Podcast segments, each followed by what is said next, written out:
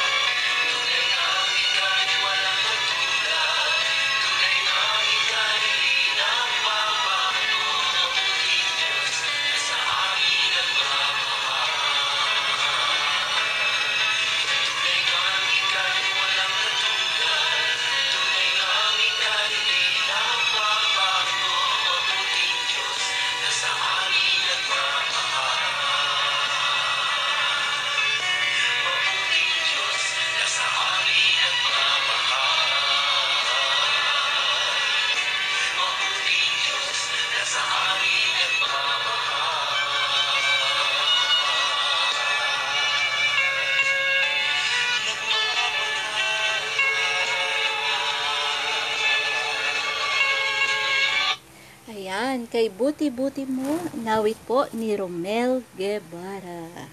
Okay. Sige po, excited po ba kayo? Ako po ay excited na simulan ang gawain ito. kasama ninyo dahil tayo po ay sama-sama magsasaliksik at magbubulay ng salita ng Diyos. At higit sa lahat ay sama-sama po tayong matututo. So wag po ninyong kalimutan laging magbasa ng salita ng Diyos sa kabila po nung kaabalahan natin sa araw-araw. Okay po kasi ito yung ating tanging kalakasan para makatawid na naman ng isang araw po.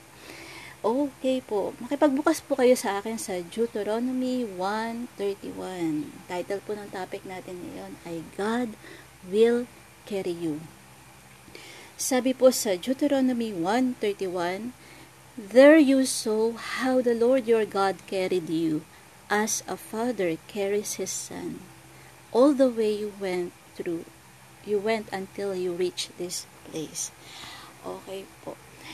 2019, year 2019, nagkaroon po ng uh, hurricane sa island po ng Bahamas. So, pinangalanan itong si Hurricane Dorian. So, nagkaroon po ng matinding ulan Kagaya nito nararanasan natin, no, halos sa linggo tayong walang humpay na ulan. Pero itong hurricane na to mukhang mas matindi pa. Kasi bumaha ng hanggang baba sa lugar po nila. So matinding pag-ulan, ang hangin, grabe, ang pagbaha. Sabi nga po nila, ito na raw yung worst natural disaster sa kanilang bansa, sa history ng bansa nila. May isang tatay, ang pangalan po Brent, na nakatira po doon. Bulag yung tatay na to. Meron po siyang anak, matanda ng anak, siguro sa 20 plus na. Uh, meron siyang cerebral, cerebral palsy. Pag sinabing cerebral palsy ay hindi na po makagalaw. So, nagkaroon po ng uh, disability. No? Nagkaroon ng motor disability. So, hindi po siya makagalaw, hindi makatayo, hindi makalakad, lahat po. No, so, imagine po natin, so yung word natin din, baldado talaga, no? So, uh, imagine niyo yung tatay na bulag, may kasama siyang anak na may cerebral palsy, tapos nagkaroon ng hurricane sa lugar nila, bumaha ng hanggang baba. Alam niyo pag alam niyo ba ginawa ng tatay na to? Kinarga niya yung kanyang anak sa kanyang likod. Pinasan niya sa likod niya yung kanyang anak. At lumusong sila dun sa uh, kasing lalim na baba na baha para dali niya yung anak niya sa safety sa ligtas na lugar. So, nakita po natin, no, yung picture na to, kung itong earthly father na to, kahit nagaano kalaki yung kinakaharap niyang hadlang, pero para mailigtas yung kanyang anak, ay ginawa niya pa rin, doon pa rin yung eagerness niya para tulungan yung kanyang anak na mailigtas ito.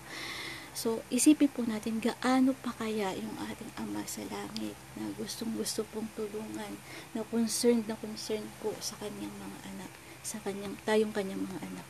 So, sa lumang tipan, inalala po ni Moses kung paano sila inalalaya ng Diyos sa kabila ng kanilang nanghihina ng pananampalataya.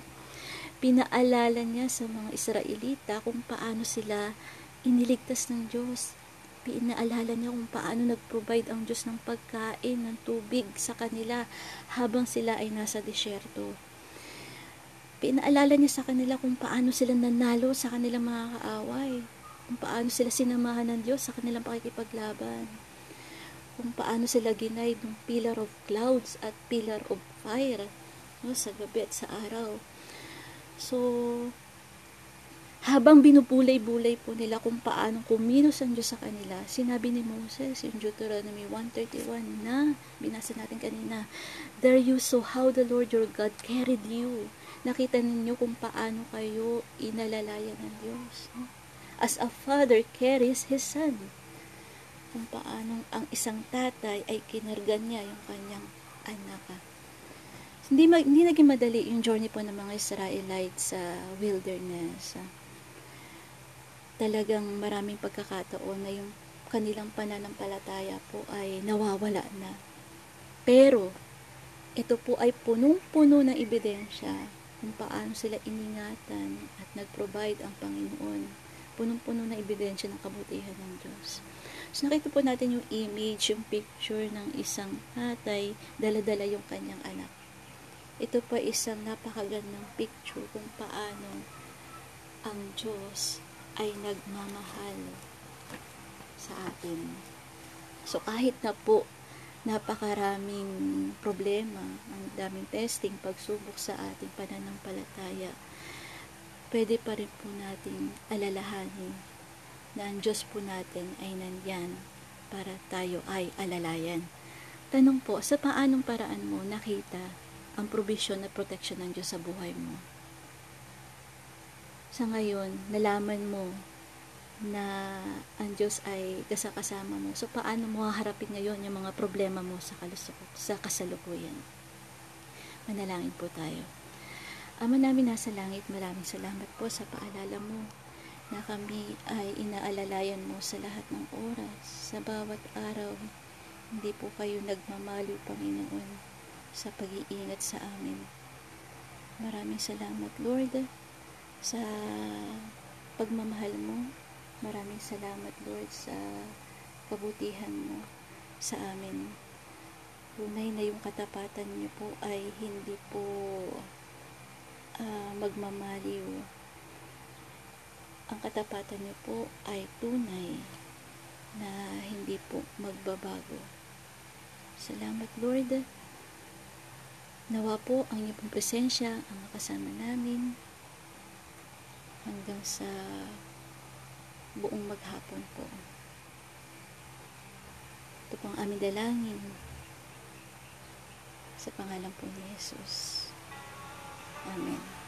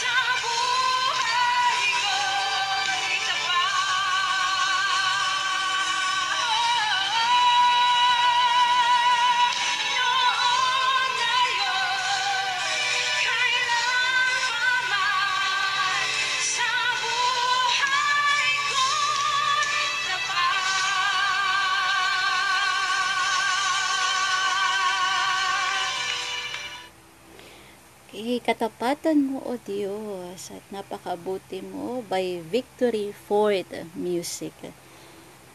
Maraming salamat po sa inyong pakikinig. Ito po ulit si, si Ma'am Jubin ninyo na nagsasabing, mahal ka ng Diyos, dapat mong malaman. Gandang araw po. Hanggang sa muli.